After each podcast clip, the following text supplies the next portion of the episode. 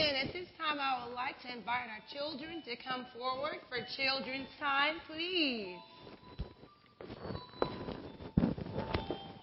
What's up? Rowan. I'm see, I'm learning the names. Like, yes, Bennett, Margaret, Dylan. I need to learn your name. What's your name, sweet love? Hi, Kaylin. Hey, Casey. Wesley. See, I feel like Caroline now. I mean, Caroline now. I'm learning the names. Hello. Good morning, everyone. We got Cooper. Well, will you give me some of that energy Monday? You promised to be here at 8:30 to give me that energy because I need it. This morning, Pastor Caroline is going to talk about humility in a very, very interesting and fresh new way. But before we hear her this morning, I need to know well, not need to know. I would like to invite you to share your understanding of the word humble. Have y'all heard that word in school before? So, what is your understanding? For those who have heard it, what is your understanding of that word? Yes, sir. Um,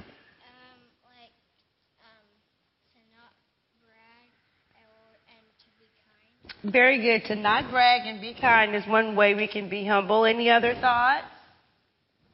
You got one, Kobe?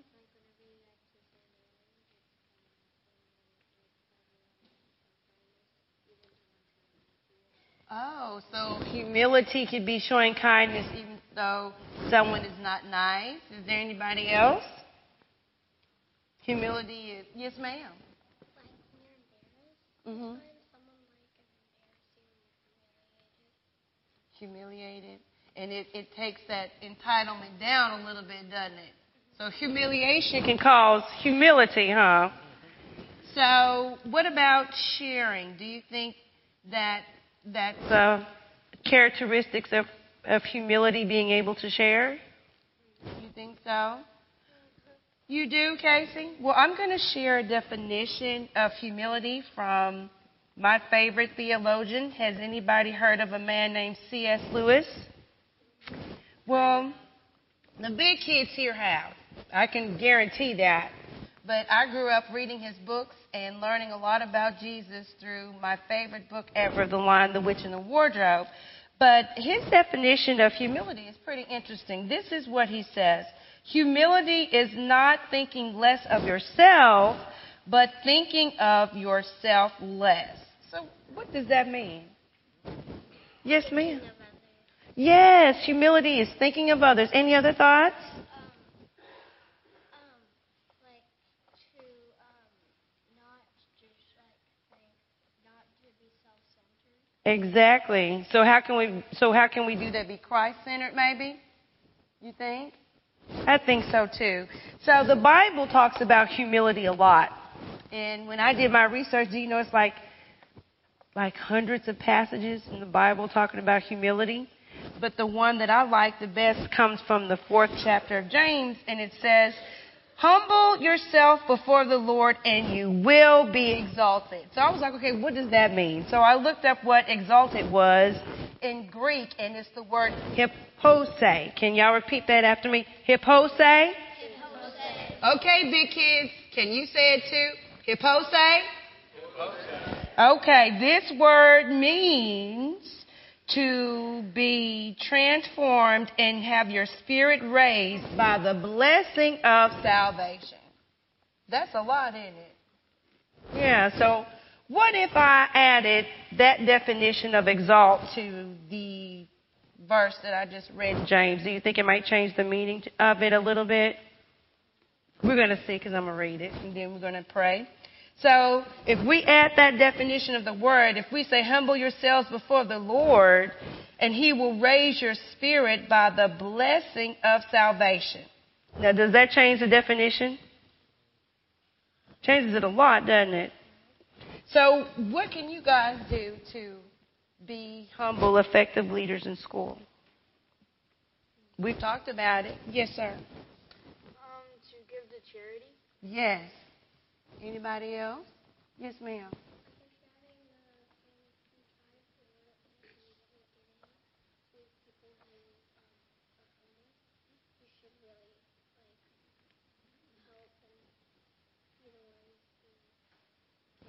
Y'all are so awesome. Y'all are giving excellent. And donate clothes? Donate clothes that do not fit you. Donate clothes that do not fit you, whether they're too big or too little, give them away. five ma'am.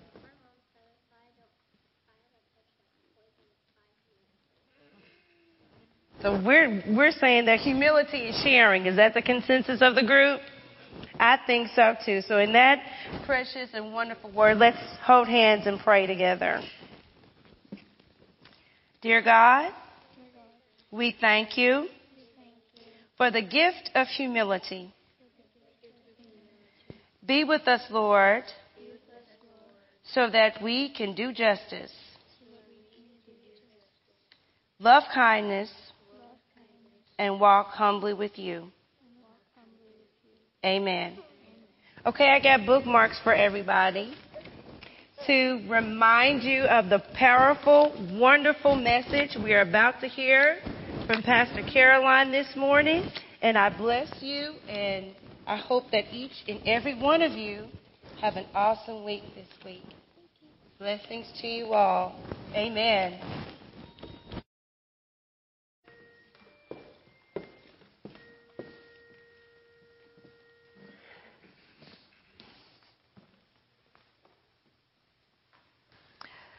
We turn now to the Gospel of Matthew for a scripture about children. We're in the 18th chapter, beginning with the first verse. At that time, the disciples came to Jesus and asked them, Who is the greatest in the kingdom of heaven? He called a child, whom he put among them, and said, Truly, I tell you, Unless you change and become like children, you will never enter the kingdom of heaven. Whoever becomes humble like this child is the greatest in the kingdom of heaven. Whoever welcomes one such child in my name welcomes me. The word of God for the people of God. Thanks be to God. Amen. May we pray. Spirit of the living God, fall afresh on us this day. Amen. Jesus said, Whoever becomes humble like this child is the greatest in the kingdom of heaven. So I have a question for you. Do any of you know any humble children? I know smart children. I know loving children, caring children, shy children, quiet children. But even then, once you get to know them, watch what I can do. Look what I made. Can I have that? Please? But I want it. Why can't we get it? Why don't I get to pick? How come they always get to pick? What about me? I love kids. But even in this room, if we did that exercise again that we have done before about tell me about children, oh, you would list so many wonderful things and joyful things. And you would list real things because you know kids. But never once have I seen the word humble appear on that list. and so we read this passage in Matthew and I go, um, Jesus, do you know any kids? humble like a child. I mean, that's just not one of those things that I understand to be an innate quality of children. And, and it makes sense developmentally. I mean, when we're born and we can't articulate anything, what do we do? We wail and we cry because somebody else, we are dependent upon them to take care of us. And then eventually we begin to articulate our needs and wants.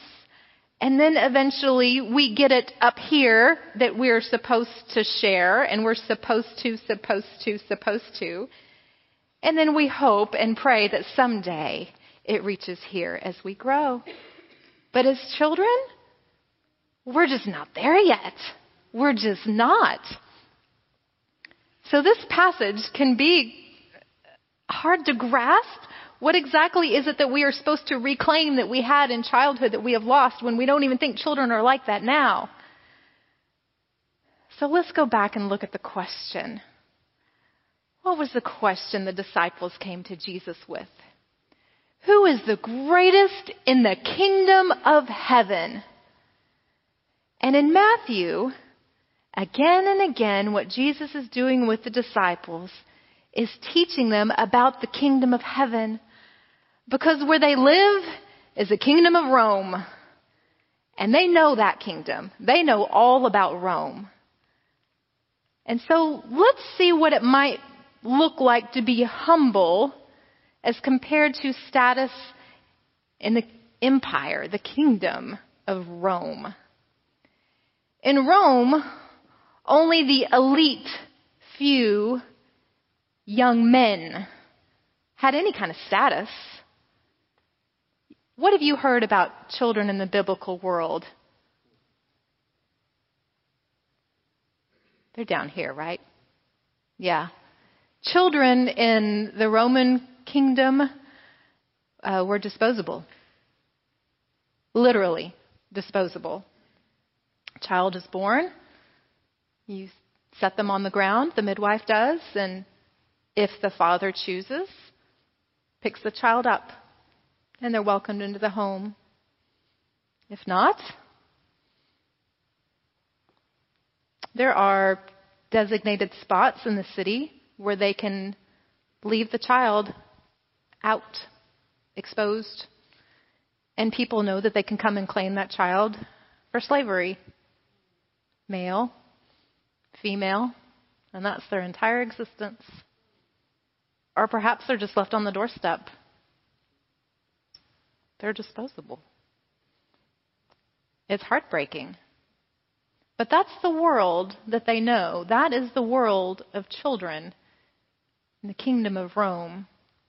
As far as status is concerned, it's young men, old men. I'm somehow weirdly pleasantly surprised that women are actually third on the list followed by slaves, followed by animals and livestock, and then children. That's the rank in the Roman world. So for Jesus to come and take a child and put a child in the midst of them and say, whenever you become humble like this child, it really doesn't have a whole lot, if anything, to do with the innate qualities of childhood and being childlike. It has a whole lot to do with where is your worth? What does, where, where does your status come from? Are you still out there looking at Rome and its power and its prestige and the elite and their pecking order or does your worth and your status for yourself and for those around you come from your identity as a child of God in the kingdom of heaven? Two very different kingdoms the kingdom of Rome and the kingdom of heaven. And we would like to say that we're really far from that kingdom of Rome today, that we are very enlightened. But the truth is, that's part of our heritage and our history as well. This is part of our roots that we come from. We have the Greco Roman world that says children are the lowest of the low.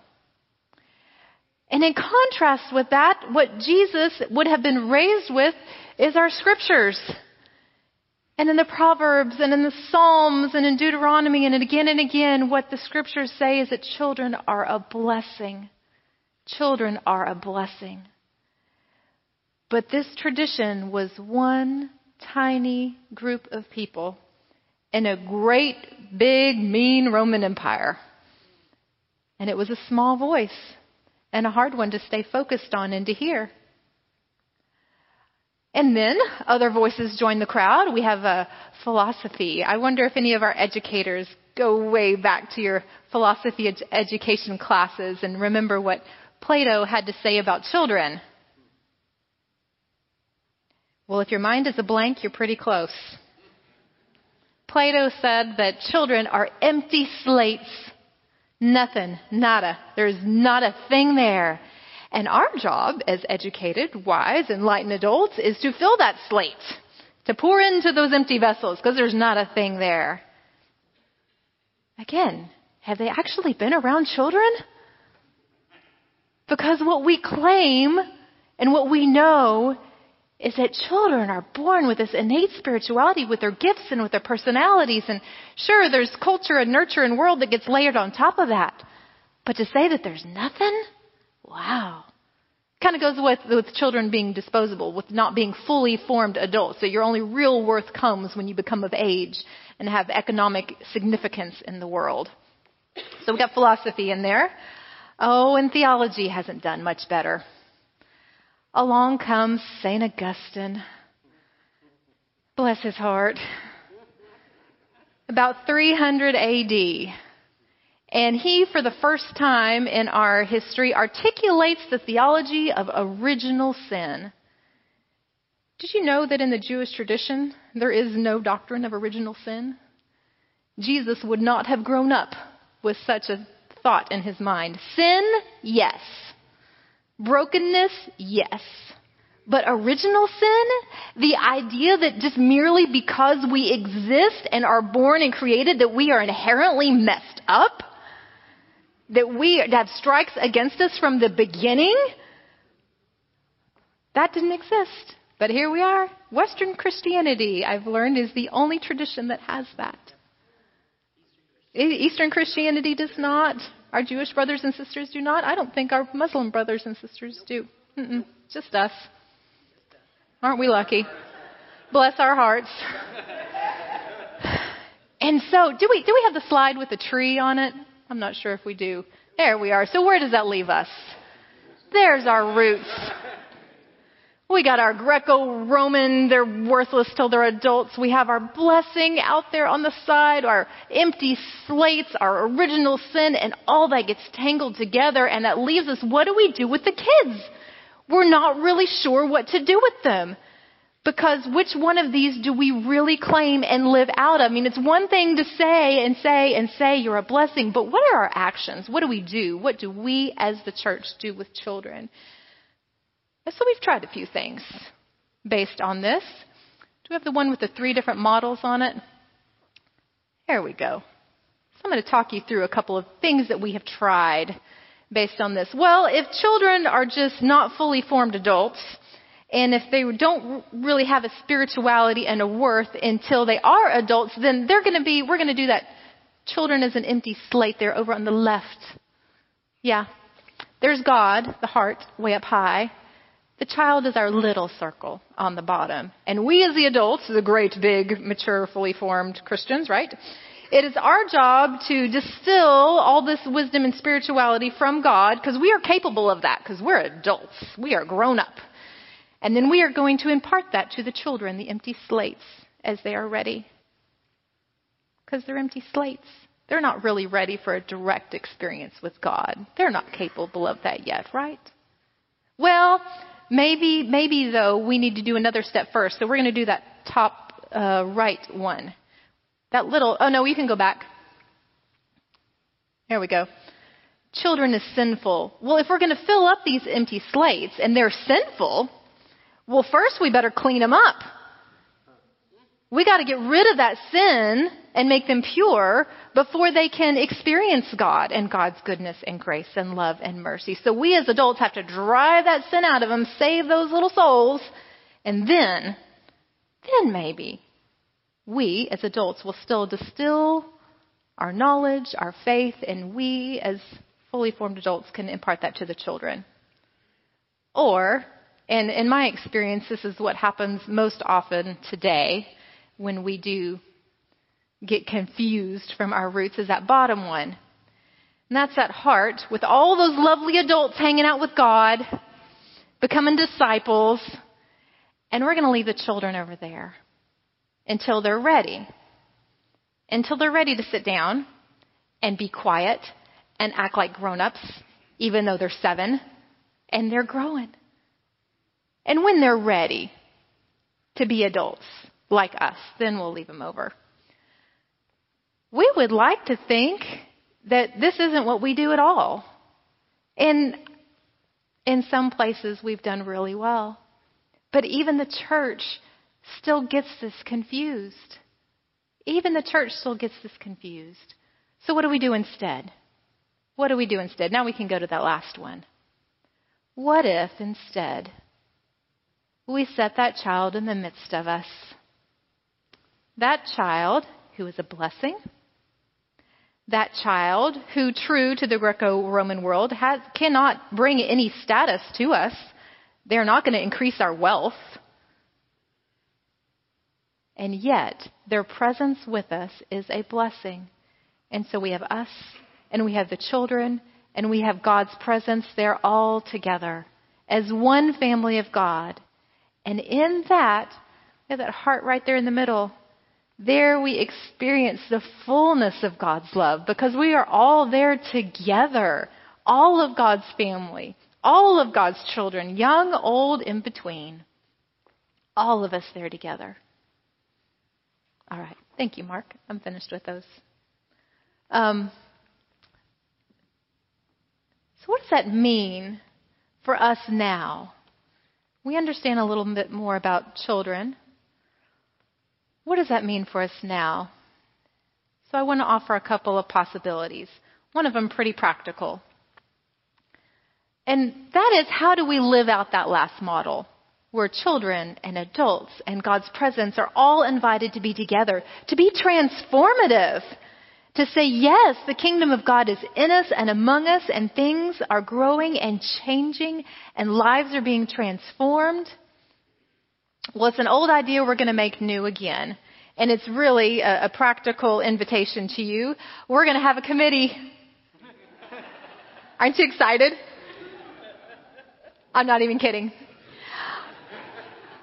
I want to know which of you, Ann Tickner, Josh Medlock, oh, we got some pop. Oh, I want to know which of you are passionate about our discipleship, about us growing as Christians about our discipleship from cradle to grave and how we connect that, how that is a flow, and how we as First United Methodist Church Garland can articulate that.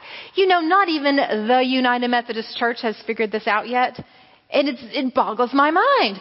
I went to um, a training I went to be trained and to learn about a year ago in September People from Nashville, from the United Methodist Church, came to Dallas, and I went to this meeting with a room full of pastors and, well, mostly pastors, Christian educators, and, and people who do adult ministries in their church and things like that. And they had this wonderful PowerPoint. It was a whole day long about discipleship, and I sat there all morning and looked at those screens and flipped through my folder. There was not a single child or youth referenced anywhere. Discipleship, as they were bringing it, started when you were an adult. I went, what? I was getting really worked up about this. I went and talked to the speaker during our break and I said, so we're talking about this path of discipleship in the church. There are no children or youth in your presentation. And his jaw kind of dropped and his eyes got wide. He had never noticed. How do you not notice that the children are uh, shoved over there against the wall until they're grown ups and then they can start their discipleship. That's just not right. And I don't think, probably since the do- days of Joy Anderson here, way back, has our church really had a comprehensive picture of what it means to be discipled in the faith from cradle to grave. We work so hard on linking children's ministry to youth ministry, and we work really hard on linking youth ministry to adult ministry. And then once you're adults, I, I don't know what you do. I think you're just kind of out there on your own. and we hope you come to worship in Sunday school and find a good mission to plug into. But, but what is the path? How are we growing in our discipleship and living out this kingdom of heaven that we hope to be a part of? I want us to do that. I want us to gather in a room and meet and pray and study and work this out so that we can claim it and share it and use it and grow from it. All right? We're going to do it. And then for you and me today, to become humble as children, where do you and I claim our worth and our status And I think it's easy in this room, in this place, to say, I remember I'm a child of God. I remember these are my brothers and sisters in Christ. But at the end of the day, each of your days, how are we spending our time? What choices are we making that would reflect that our status is not competing with the elite of Rome? Our status is welcoming, in the truest sense, those who cannot raise our own status, but are our brothers and sisters and children in the kingdom of God. Sometimes I think we are still up here scrambling and clamoring and reaching and trying to get up there to be the greatest in the kingdom of Rome. And sometimes I think we're down here going, oh, but I'm not worthy. I'm not even worthy. And really, probably most of us have a little bit of both. And here is Jesus reminding us to welcome, to welcome the child, to be humble, to be humble to remember that our status doesn't have anything to do with posturing and reaching and scrambling and climbing, that our humbleness, our humility has everything to do with claiming once again that we are God's children in the kingdom of heaven and that we are here with God and one another and the children and the adults all there together seeking transformation to love justice to seek justice, to love kindness, and to walk humbly with our God. Amen.